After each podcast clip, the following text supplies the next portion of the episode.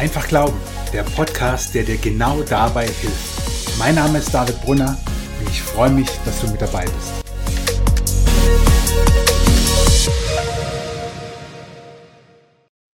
Herzlich willkommen zur ersten Folge nach der Sommerpause. Schön, dass du mit dabei bist und ich nehme dich gleich mit hinein ins 19. Jahrhundert und zwar ins 19. Jahrhundert nach Boston. Und ich möchte dir von Edward Kimball erzählen. Edward Kimball war ein Sonntagsschullehrer, das was wir heute vielleicht Kindergottesdienst nennen, aber Sonntagsschule war schon noch mal ein bisschen strenger. Und Edward Kimball hatte in seiner äh, Sonntagsschule einige Teenager. Und die unterrichtete er im christlichen Glauben. Und eines Tages ist er zu einem dieser Teenager gegangen. Er hat von Gott gehört, dass er ihm sagt, geh zu einem der Jugendlichen an seinen Arbeitsplatz und sag ihm, wie sehr ich ihn liebe lade ihn ein, ein Leben mit Gott, dem Vater, dem Sohn und dem Heiligen Geist zu führen. Also er hat den Eindruck gehabt, er hat Gott gehört, dass er zu einem der Jugendlichen gehen soll und ihm sagen soll, dass Gott ihn liebt und er soll ihn quasi zum christlichen Glauben einladen. Er war ungefähr schon ein Jahr bei ihm in der Sonntagsschule und Edward Kimball, kann ich mir vorstellen, hat sich gefragt, war das jetzt der Heilige Geist? Hat Gott zu mir gesprochen? Ist es Gottes Willen? Oder habe ich einfach nur schlecht gegessen? Aber er entschied sich zu glauben. Er entschied sich zu glauben. Es war der 21. April 1855 und Edward Kimball geht in das Schuhgeschäft, wo er diesen Jungen sieht, diesen Teenager. Er geht auf ihn zu und sagt ihm genau das, was er gehört hat. Ey, Gott liebt dich, er liebt dich so sehr, er liebt dich über alles und ich bitte dich, dass du dein Leben Jesus anvertraust. Er legt dem Jugendlichen die Hand auf die Schulter, schaut ihm in die Augen und der Jugendliche sagt, nichts. Was für ein Moment. Ich meine, wo ist die Erdspalte, die mich jetzt verschlingen kann? Der junge Mann sagt immer noch nichts, also nimmt Kimball die Hand wieder von seiner Schulter, so stelle ich mir das vor, ganz langsam verlässt das Schuhgeschäft und sagt, okay Gott, was habe ich hier getan? War das jetzt dein Wille? Ich habe das Risiko auf mich genommen und nichts ist passiert. War das dein Wille für mich? Später am Tag vertraut dieser junge Mensch, dieser Teenager, Jesus sein Leben an. Und dieser Teenager war kein geringerer als Dwight L. Moody, einer der wohl größten Erweckungsprediger im 19. Jahrhundert. Und das alles, weil sein Sonntagsschullehrer Edward Kimball den Eindruck hatte, dass Gott zu ihm sagt, er soll zu ihm hingehen dass Gottes Wille für ihn in diesem Moment genau das war. Das ist die Frage heute in unserer Podcast-Folge. Wie erkenne ich Gottes Willen? Und wenn du dir diese Frage stellst, dann gratuliere ich dir erst einmal wirklich von Herzen. Denn das bedeutet ja, dass du den Eindruck hast, dass Gott mit deinem Leben etwas vorhat und dass Gott nicht einfach nur weit weg ist, sondern dass du und Gott, dass ihr Partner seid und dass Gott einen, einen Willen für dich hat. Du kannst dir unterschiedliche Situationen vorstellen. Ich werde jetzt nicht jede treffen, in der du äh, steckst und in der du dir diese Frage stellst, aber das können Kleinigkeiten sein. Ich mache das oder mir begegnet diese Frage ganz oft, wenn ich zum Beispiel Meetings vorbereite mit Leitern, vor allem mit Leitern, mit dem Leitungsteam unserer Kirchengemeinde, frage ich immer wieder, was, was ist Gottes Wille? Auch wenn es an die Planung der Gemeindearbeit geht, der Predigtreihen zum Beispiel oder größerer Events, die wir planen. Was, was ist Gottes Wille? Aber wir können es viel persönlicher machen. Was ist Gottes Wille für mich? Was ist Gottes Wille für dich? Was will Gott im Blick auf deinen Job? Ich meine, nicht jeder ist Pfarrer wie ich und hat hauptberuflich sozusagen ständig mit Gemeinde und dem Glauben zu tun. Du kannst einen ganz anderen Job haben und dich fragen, was ist eigentlich Gottes Wille für mich? Wir können auch vorher anfangen bei der Ausbildung, der Frage, was ist Gottes Wille für mich? Welche Ausbildung soll ich wählen? Welchen Partner, Partnerin soll ich heiraten? Vielleicht überlegst du ein Haus zu bauen. Vielleicht musst du dir ein Auto anschaffen. Vielleicht stehst du vor einer schwierigen Entscheidung, was die Familie betrifft, Familienplanung, was die Verwandtschaft betrifft oder auch eine gesundheitliche Frage, die du abwägen musst oder, oder wo du abwägen musst, was ist jetzt richtig und was ist Gottes Wille für mich. Es gibt so viele Lebenssituationen, in denen wir uns diese Frage stellen. Und ich gratuliere dir deswegen, denn wenn du dir diese Frage stellst, dann heißt es ja, dass du damit rechnest, dass Gott jetzt für dich etwas vorhat. Und das ist richtig so, das ist absolut richtig und dazu ermutige ich dich auch da unbedingt dran zu bleiben. Denn ich bin fest davon überzeugt, dass Gott nicht uns einmal zum Glauben an sich erweckt und dann zieht er sich zurück aus unserem Leben. So nach dem Motto, okay, er hat es gecheckt, jetzt kann ich ja wieder gehen. Gar nicht. Im Gegenteil. Ich glaube, das Leben mit Jesus ist so aufregend und so spannend, eben weil man nicht immer sofort alles weiß. Und dann kommen diese Momente, in denen du dich fragst, ja, was ist jetzt Gottes Wille für mich? Was soll ich tun? Soll ich diese Entscheidung treffen oder jene Entscheidung? Soll ich mich dafür entscheiden, aber dann entscheide ich mich automatisch dagegen. Und das ist ja in unserer heutigen Zeit ganz besonders schlimm, dass wir uns gegen Dinge entscheiden, wenn wir uns für etwas entscheiden. Aber ich sage dir eines, es ist so wichtig, danach zu fragen, was ist Gottes Wille? Gleichzeitig aber ist es auch eine Frage, auf die es keine einfache Antwort gibt. Und es ist auch eine Frage, die uns manchmal wirklich umtreibt. Manchmal brauchen wir auch lange, Manchmal merken wir alles andere als sofort eine Antwort. Aber ich ermutige dich, diese Frage dir immer und immer und immer wieder zu stellen, denn der Gott, der dich erschaffen hat und der dich liebt, der hat auch etwas mit dir vor. Er hat einen Willen für dich. Und dieses für dich verstehe bitte doppelt. Einmal für dich, weil er eben in deinem Leben eine Rolle spielt. Und zweitens für dich, weil er für dich ist. Er ist nicht gegen dich. Er ist für dich. Ich liebe eine theologische, ja, wie soll man sagen, Redewendung ist übertrieben, aber so ein theologisches ähm, ähm, Expertensprech-Bashing. Keine Sorge, ich übertreibe es nicht, aber dieser Begriff nennt sich Theonome Reziprozität. Mega, oder? Theonome Reziprozität. Dieser Begriff oder diesen Begriff hat ein Theologieprofessor namens Rudolf Bohren geprägt in seiner Predigtlehre, seiner Abhandlung über das, was Predigt ist und wie man predigen soll. Und dieses Wort, ich sage es dir deswegen so, weil es so, so crazy klingt, dass du es dir deswegen vielleicht merken kannst oder, oder was dahinter steckt. Theonome Reziprozität bedeutet eine von Gott gesetzte Wechselwirkung. Das heißt, Gott will mit dir, er will mit mir, er will mit uns Menschen interagieren. Er will mit uns sich sozusagen verbünden. Darin steckt auch das Wort Bund, wofür Gott immer etwas übrig hat. Er will sich mit uns verbünden, er will mit uns etwas tun, aber, und das ist jetzt das Entscheidende, er macht es theonom.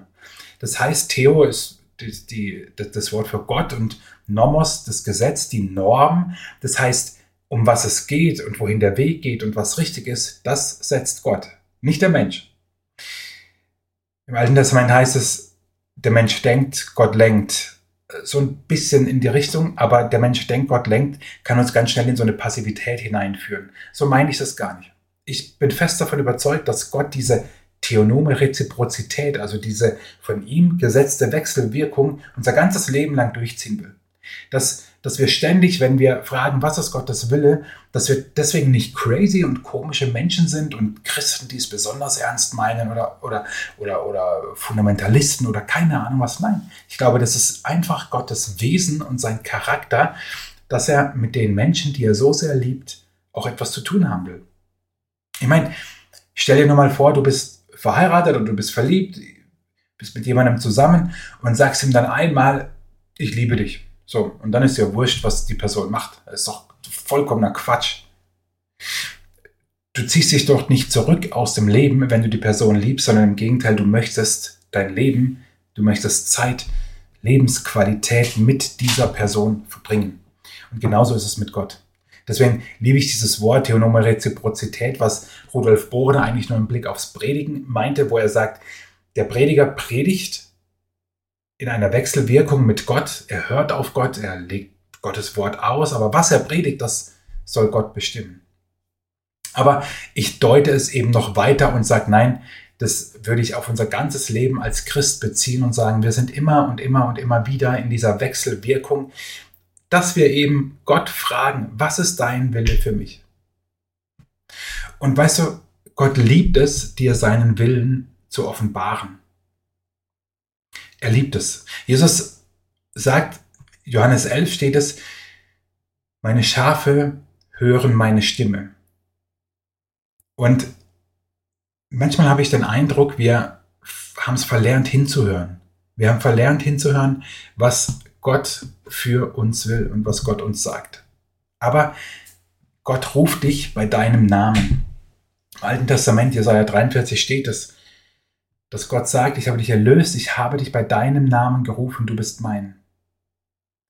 Was wäre gewesen, wenn Edward Kimball gesagt hätte, oh nee, lass mal, lass mal stecken. Das ist jetzt sicherlich nicht dein Wille für mich, ja. Wer weiß, was dann mit Dwight Moody passiert wäre. Es gibt im Neuen Testament auch, auch so eine Geschichte, die damit beginnt, dass jemand Gottes Wille für sich erkennt, obwohl es ziemlich crazy ist. Und zwar ist das kein geringerer als ähm, Hananias. In Apostelgeschichte 9, Vers 10 steht folgendes. In Damaskus lebte ein Jünger Jesu namens Hananias. Zu ihm sagte der Herr in einer Vision, Hananias? Ja, Herr, erwiderte Hananias. Ich finde diese Stelle so cool, weil das liest sich so leicht, so ja, nach dem Motto, hey, Gott spricht und Hananias sagt, ja, ja, was gibt's, was ist los, was, was geht ab? Was wäre aber, wenn Hananias gesagt hätte, ah nee, das ist jetzt nicht Gott, der mit mir redet. Das tut Gott nicht. Nein, Gott, Gott liebt es einfach. Das Verrückte an dieser Geschichte aber ist, dass Hananias einen Auftrag bekommen hat, wo wir menschlich betrachtet wahrscheinlich sagen würden, ey, das kann never ever Gottes Wille sein. Denn die Situation war die, dass Paulus, viele sagen ja von Saulus zu Paulus, also er hieß noch Saulus im Prinzip, Saulus war ja einer der größten Christenverfolger.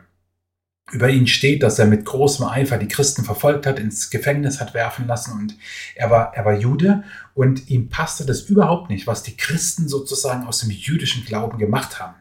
Das waren ja zunächst alles sogenannte Judenchristen, also Juden, die zum Glauben an Jesus gekommen sind. Und, und, und für, für, für Paulus waren diese Juden vom Glauben abgefallene, die jetzt diesen neuen Weg, wie es auch damals genannt wurde, also diesen neuen Glauben an Jesus als den Messias lebten, das, das, das war für, das, das war No-Go. Also hat er sie verfolgt mit großem Eifer. Und Saulus war immer noch bekannt dafür, dass er die Christen bis aufs Äußerste verfolgte. Und dann in Apostelgeschichte 9, kannst du das alles nachlesen, war es ja so, dass Jesus in einer Vision Saulus vor Damaskus erschienen ist und zu ihm gesagt hat, warum, warum verfolgst du mich? Übrigens interessant, ne? Jesus sagt nicht zu, zu Paulus, sag mal, warum verfolgst du meine Anhänger, meine Nachfolger, meine Jünger, sondern er sagt, warum verfolgst du mich? Und Saulus wird aufgrund dieser, dieser Begegnung erstmal blind. Er sieht nichts mehr. Und er wird nach Damaskus geführt. So, das hat allerdings Hananias noch gar nicht mitbekommen.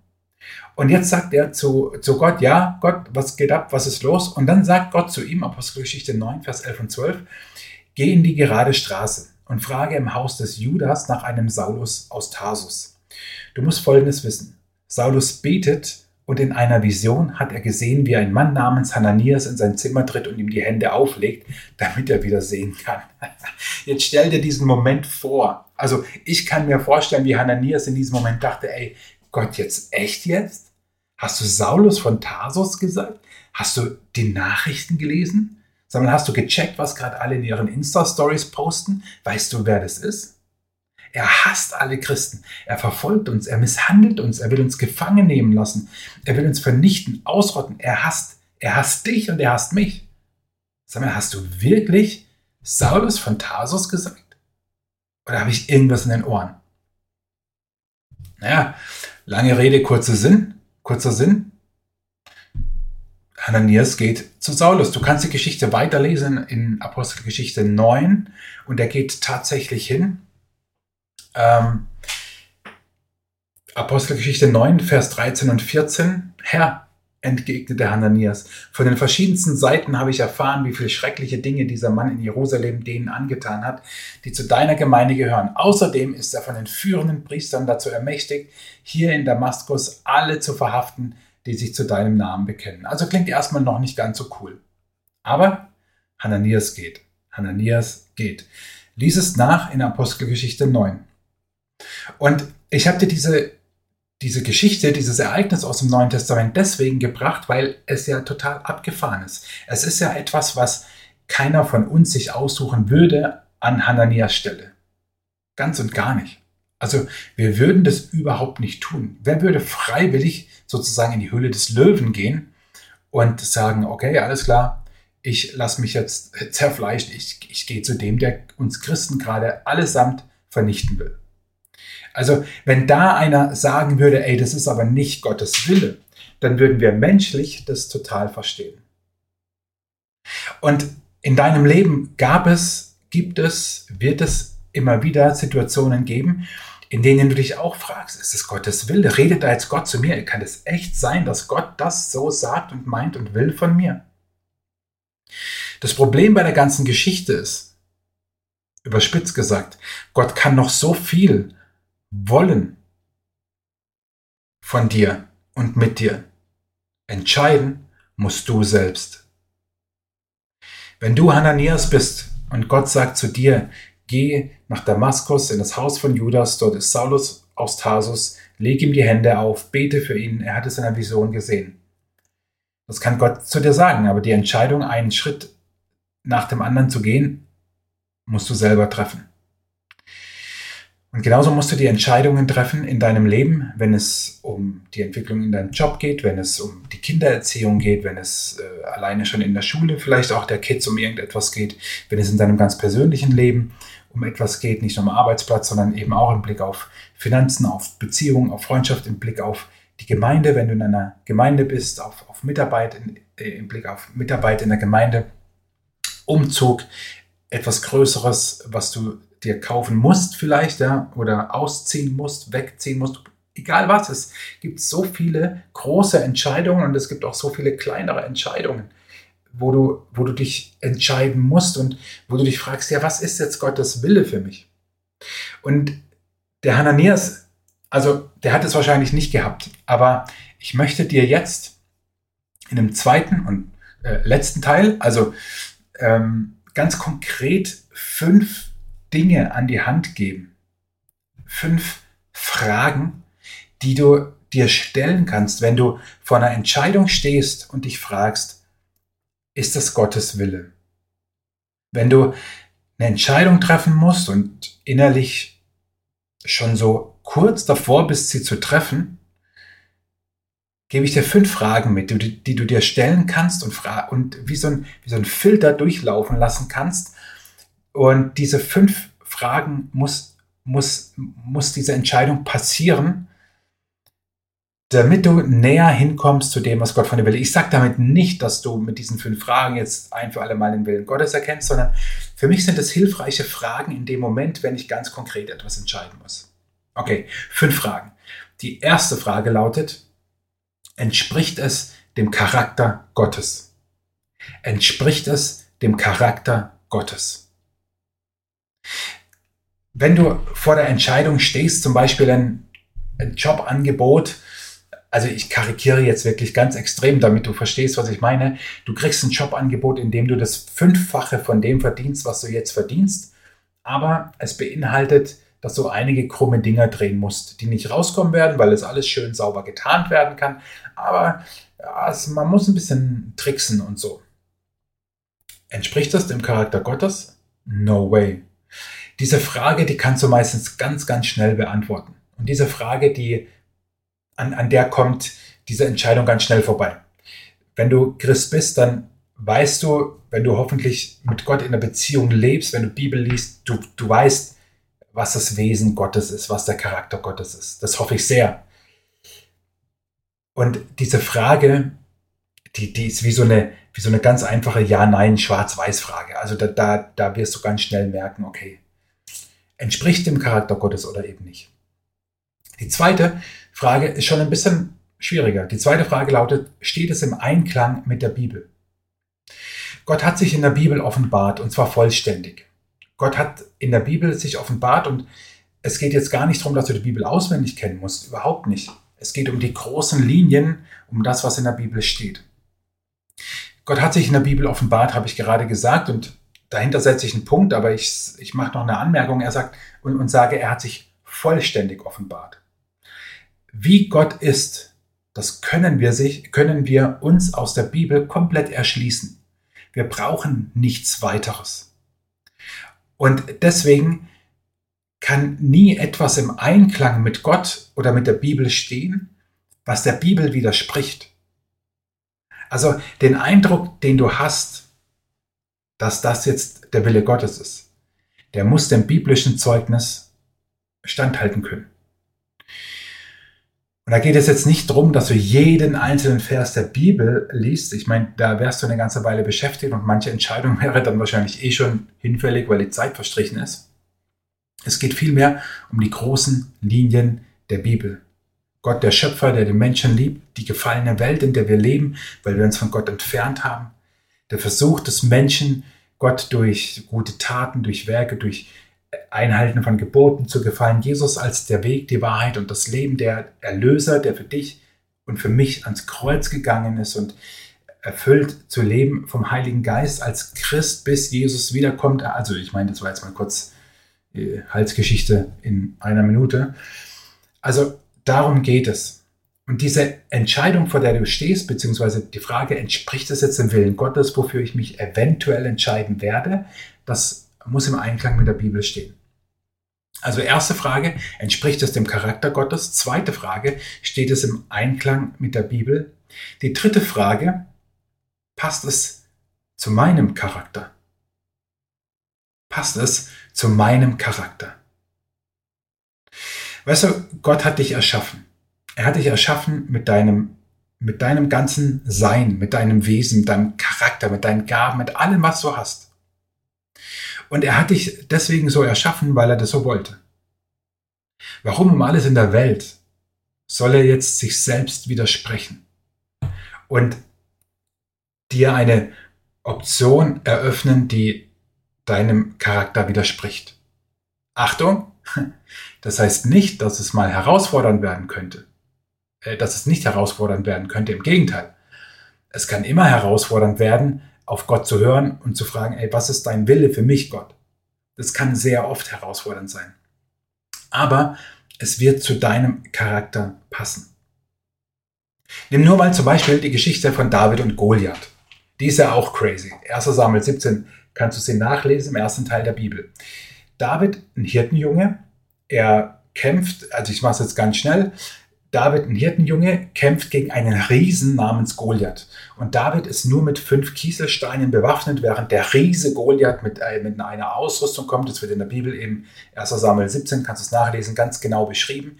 Und dieser Goliath, der stand auf der Seite der, der, oder er war Philister und diese Philister standen dem Heer des Volkes Israel gegenüber. Und er hat immer wieder also gegen, gegen Israel geschrien und gewettert und sie beleidigt, also wirklich aufs Übelste. Und dieser Kampf ist so ungleich, dass es ja heute in unserem säkularen Sprachgebrauch auch drin ist, dass wir von David gegen Goliath sprechen. Und David hat Goliath besiegt. Er hat Goliath besiegt mit einem Kieselstein und dieser Riese, der mega bewaffnet war, hatte keine Chance. So, jetzt denkst du auf den ersten Blick vielleicht, äh, Moment, wenn David sich gefragt hätte, ist es jetzt Gottes Wille und passt es zu meinem Charakter? Also entspricht es dem Charakter Gottes? Steht es im Einklang mit der Bibel? Die hat er noch nicht gehabt. Er hatte ähm, Gottes Wort und Weisungen, hauptsächlich auch durch Propheten. Okay, alles gut. Ähm, passt es zu seinem Charakter? Auf den ersten Blick sagen wir vielleicht, nein, das passt gar nicht zu seinem Charakter, aber das ist falsch. Das ist falsch. David sagt es nämlich selber, liest es nach, 1 Samuel 17, dass er als Hirtenjunge die Schafe immer wieder vor Löwen und Bären gerettet hat und sie sogar aus ihrem Maul gerissen hat, als sie sie fressen wollten. Und ey, ich meine, einen Bär oder Löwe, ich habe es noch nie gemacht, der hungrig ist zu ärgern, ich glaube, das kommt echt nicht gut. Also David hatte extremen Mut schon bewiesen als Hirtenjunge und diesen Mut, den hat er auch bewiesen und es war klar, es ist Gottes Wille, dass er gegen Goliath kämpft. Denn er ist zum König gegangen, David ist zum König Saul gegangen und hat gesagt, hey Saul, ich kämpfe gegen ihn. Also insofern passt es zu seinem Charakter, aber es war eine große Challenge. Erste Frage, entspricht es dem Charakter Gottes? Zweite Frage, steht es im Einklang mit der Bibel? Drittens, passt es zu meinem Charakter? Vierte Frage, was sagen andere? Es ist so wichtig, dass du mit anderen Christen im Gespräch bist, wenn du vor einer schwerwiegenden Entscheidung stehst. Es ist so wichtig, rede mit anderen Christen. Denn sie meinen es gut mit dir, das hoffe ich. Also such dir Menschen, die es gut mit dir meinen, die dir aber auch kritisch gegenüber sein dürfen. Und rede mit ihnen. Es gibt im Neuen Testament so viele Stellen. Kolosser 3 ist für mich so, eine, so ein Kapitel, in dem es ganz viel darum geht, um den Wert und, und, und den Schatz von christlicher Gemeinschaft. 1. Korinther 12 ist, ist auch so ein Kapitel. Und immer und immer und immer wieder werden wir ähm, darauf hingewiesen, dass wir auf andere hören sollen und dass wir unser Ding nicht alleine machen sollen. Einen ganz konkreten Ratschlag oder Aussage darüber steht in Sprüche 12, Vers 15, ein Dummkopf weiß immer alles besser. Ein Kluger nimmt auch Ratschläge an. Genau darum geht es. Ein Dummkopf weiß immer alles besser, ein Kluger nimmt auch Ratschläge an. Und deswegen ist diese Frage, was sagen andere, so wichtig. Weißt du, ich kann den Eindruck haben, ich werde Balletttänzer.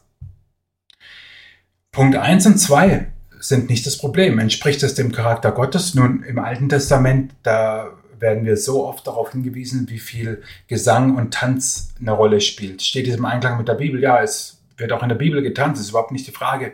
Passt es zu meinem Charakter?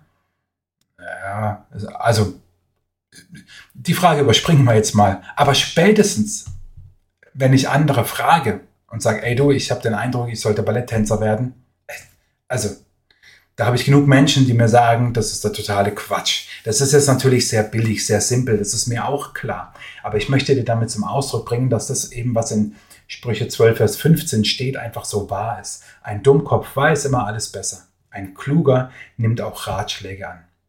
Was kann dir Besseres passieren, als dass du Ratschläge von jemandem annimmst, vor schwierigen Entscheidungen, der auch Jesus liebt, in dem der Heilige Geist lebt und der, der dir daraus hoffentlich gute Ratschläge gibt. Also erste Frage, entspricht es dem Charakter Gottes? Zweitens, steht es im Einklang mit der Bibel? Drittens, passt es zu deinem Charakter, zu meinem Charakter? Viertens, was sagen andere? Und die letzte, die fünfte Frage, gibt es Gott die Ehre? Gibt es Gott die Ehre? Oder anders gesagt, geht es um dich? Stehst du am Ende groß da? Bist du der Hero? Oder verherrlicht es Gott? Sei ganz ehrlich. Ich habe mir die schwierigste Frage zum Schluss aufgehoben. es ist so. Es ist wirklich so. Denn egal welche Entscheidung du triffst, es hat ja immer alles eine Menge Konsequenzen. Es ist ja nicht so, dass wir eine Entscheidung treffen, dann ist das Thema erledigt und dann ist es durch. Also es gibt einfach große Entscheidungen, bei denen wir auch darauf warten oder hoffen, dass wir den Willen Gottes erkennen, die haben eine Langzeitwirkung. Und da ist es so wichtig, dass du ehrlich zu dir bist. Geht es um dich? Willst du groß rauskommen? Suchst du nur das Beste für dich? Oder geht es dir um Gott, um Gottes Reich? Geht es dir darum, was in Matthäus 6, Vers 33 steht, wo Jesus sagt, es soll euch zuerst um Gottes Reich und Gottes Gerechtigkeit gehen. Dann wird euch das Übrige alles dazugegeben. Ehrlich gesagt, ist es ja schon Champions League des Glaubens sozusagen. Ne? Also ich verstehe jeden, der sagt, ey, das ist aber echt, boah, nicht einfach. Ja, das ist so. Es ist wirklich so. Denn wir Menschen, wir sind ja getrieben von unseren Bedürfnissen. Wir sind ja getrieben davon, was wir meinen, was gut für uns ist. Und dann gibt es auch noch die Meinung, die andere über uns haben. Und dann fällt es einfach extrem schwer, diese Frage ehrlich zu beantworten. Geht es um mich, um meine Bedürfnisse oder gebe ich mit der Entscheidung, die ich treffe, da wo ich frage, was ist Gottes Wille, gebe ich Gott damit die Ehre und möchte ich, dass Gott groß rauskommt. Und ehrlich gesagt ist es nicht einfach. Aber gleichzeitig, und ich denke, das wirst du auch schon ja, vielleicht selber erlebt haben, aber auch bei anderen Menschen schon entdeckt haben, es gibt sie immer und immer wieder diese falschen Entscheidungen, wo man den Eindruck hat, oh ja, da ging es ihm oder ihr nur um sich selbst. Und das ist nicht das, wozu wir als Christen berufen sind. Wir sind dazu berufen, dass wir hier auf der Erde ein Leben führen, das Gott die Ehre gibt und wo er im Mittelpunkt unseres Lebens steht und nicht wir selber. Und deswegen ist diese letzte Frage auch wirklich die heikelste. Gibt es Gott die Ehre? Und auch da, deswegen ist die Frage davor so wichtig, was sagen andere? Ist es gut, auch andere zu fragen, zu sagen, du, ich entscheide mich dafür. Glaubst du, dass Gott dadurch verherrlicht wird? Und ich glaube, dass andere dir darüber auch Auskunft geben können. Wie erkenne ich Gottes Willen? Das ist die Frage für heute. Ich habe dir von Edward Kimball erzählt, ich habe dir von Hananias erzählt, ich habe dir verschiedene Situationen vor Augen geführt, wo wir uns das fragen und vor allem habe ich dir eines gesagt, dass diese Frage richtig gut ist. Denn diese Frage bringt zum Ausdruck, dass du mit dem Eingreifen des lebendigen und liebenden Gottes rechnest. Und das tut er. Er spricht durch den Heiligen Geist. Ich gebe dir nochmal diese fünf Fragen mit und dann einen letzten Gedanken, der hoffentlich mutmachend ist. Diese Fragen sind erstens, entspricht es dem Charakter Gottes? Also das, wofür ich mich entscheiden möchte. Zweitens, steht es im Einklang mit der Bibel? Drittens, passt es zu meinem Charakter? Viertens, was sagen andere? Fünftens, gibt es Gott die Ehre? Und der letzte Gedanke, den ich dir mitgeben will, ist ein Zitat, das man nur im Kontext versteht und wenn man es erklärt, weil sonst klingt es echt abgefahren. Und das ist ein Ratschlag, den mir mein Vater immer wieder gegeben hat, aber er selber hat ihn auch nur in Anführungszeichen geklaut nämlich bei Martin Luther. Und das ist inzwischen, oder schon seit vielen Jahren eigentlich, eines meiner Lieblingszitate, wenn es darum geht, wie erkenne ich Gottes Willen? Und was ist, wenn ich jetzt die eine Entscheidung treffe? Martin Luther hat in einem Brief vom 1. August 1521 an Philipp Melanchthon geschrieben, Sündige tapfer, aber glaube noch tapferer.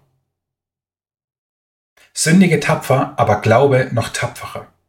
Und das klingt auf den ersten Moment natürlich crazy. Wir sollen sündigen. Natürlich nicht. Das ist Quatsch. Was Luther Melanchthon damit sagen will, ist, egal was du tust, es wird immer menschlich sein. Du wirst nie vollkommen heilig und rein deine Entscheidungen treffen und zu 100 Prozent Gottes Willen tun. Das wirst du nicht können, denn wir leben in einer Welt nach dem Sündenfall. Aber setze deiner Ungewissheit, deinen Fragen, deinen Zweifel den Glauben an Jesus Christus entgegen. Das Zitat so ein bisschen in seinem Kontext lautet, sei ein Sünder und sündige tapfer, aber glaube noch tapferer und freue dich in Christus, der Sieger ist über die Sünde, den Tod und die Welt. Und mit diesem Zitat mache ich dir Mut, eine Entscheidung zu treffen. Ich mache dir Mut, wenn du sagst, ah, ich, was ist Gottes Wille in dieser Situation jetzt für mich? Ist es das oder ist es dieses? Ich mache dir Mut, dir diese fünf Fragen zu stellen. Entspricht es dem Charakter Gottes? Steht es im Einklang mit der Bibel? Passt es zu meinem Charakter? Was sagen andere? Gibt es Gott die Ehre? Und dann ermutige ich dich, so wie Luther Melanchthon ermutigt hat, Sündige tapfer, aber glaube noch tapferer. Also bitte nicht falsch verstehen. Du sollst nicht sündigen, du sollst nichts tun, wovon du weißt, dass es Gottes Willen widerspricht. Aber ich ermutige dich, eine Entscheidung zu treffen, in der Gewissheit, und darauf kam es Luther an, in der Gewissheit, dass selbst wenn es falsch ist, unser Glaube an Jesus der Glaube ist, an den, der stärker ist als alles in dieser Welt. Und selbst wenn wir dann eine falsche Entscheidung getroffen haben, wenn wir mit Jesus verbunden sind, führt er uns wieder auf den richtigen Weg. Wie erkenne ich Gottes Willen für mein Leben? Ich ermutige dich nicht nur, Entscheidungen zu treffen, wenn du dir diese Frage stellst oder schon so in der Richtung tendierst, sondern ich ermutige dich, diese Frage dir immer und immer und immer wieder zu stellen, weil sie Ausdruck davon ist, dass du damit rechnest, dass Gott in dein Leben sprechen will. Und das will er, weil er dich liebt. Weil er dich so sehr liebt, dass er sagt, ich will mit dir zu tun haben. Jesus ist das beste Beispiel dafür. Er hat so viel Zeit mit Menschen verbracht und dann ist er schuldlos, sündlos ans Kreuz für dich und für mich gegangen, damit wir leben können mit ihm, ihm vertrauen können. Und das ist so schön, weil er mit unserem Leben etwas zu tun haben will. Also stelle diese Frage immer wieder und dann triff eine mutige Entscheidung im Vertrauen darauf, dass Jesus auch dann mit dir ist, selbst wenn du irgendwann sagst, es war die falsche Entscheidung. Hast du immer noch die Möglichkeit, meistens umzukehren und wenn nicht, darfst du vertrauen, dass Gottes Gnade viel größer ist. Oder wie es in 1. Johannes 3, Vers 20 heißt, doch auch wenn unser Gewissen uns schuldig spricht, dürfen wir darauf vertrauen, dass Gott barmherziger mit uns ist als wir selbst. Er kennt uns ganz genau. Ich wünsche dir so sehr Gottes Segen. Ich wünsche dir so sehr, dass du in den entscheidenden Momenten weißt, was Gottes Wille für dich ist, dass du anhand dieser Fragen dem auf den Grund gehen kannst und vertrauen kannst, dass Gott mit dir geht. Ich freue mich, wenn du den Podcast mit fünf Sternen bewertest. Ich freue mich, wenn du eine, einen kurzen Kommentar hinterlässt und ihn bewertest. Das macht ihn sichtbar auch für andere, wenn du ihn weiterempfiehlst. Würde mich riesig freuen. Und bis zum nächsten Mal, wenn es heißt einfach glauben, Jesus nachfolgen in einer immer komplexer werdenden Welt im 21. Jahrhundert. Wie geht es? Ich hoffe, du bist auch das nächste Mal wieder mit dabei. Ich hoffe, diese Folge hat dich ermutigt und inspiriert, einfach zu glauben. Schreib mir gerne dein Feedback und deine Fragen an info at david-brunner.de oder auf Instagram. Ich freue mich, von dir zu lesen.